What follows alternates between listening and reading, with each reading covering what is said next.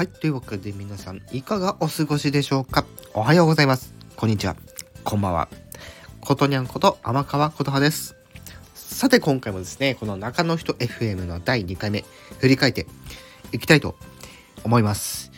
で、放送の中で言っていた、ね、アップデートの情報とかね、まずお話ししていこうと思うんですけども、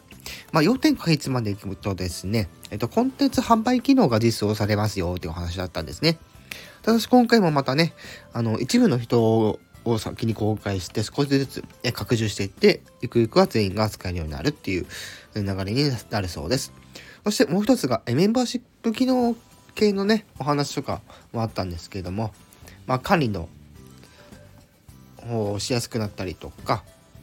あとは、その無料で、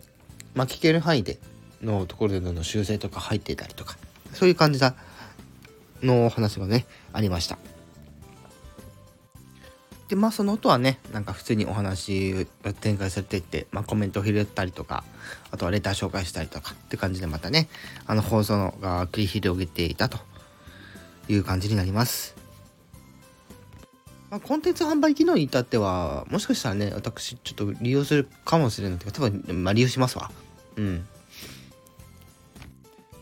当初は結構メンバーシップでそれをやろうと思ってたんですけど、まあ、要は、まあ、本気の歌ってみたバージョンをですね、まあ、出すっていうところでメンバーシップでやろうかなと思ってたんですけど正直ですねまああのー精査できないんですわ。うん。採算も合わないかなっていう気もしててうん。なので、まあ、コンテンツ販売でねまあ、フルバージョンを、まあ、聞いていただこうかなみたいな感じで持っていこうかなと思ってます。はい。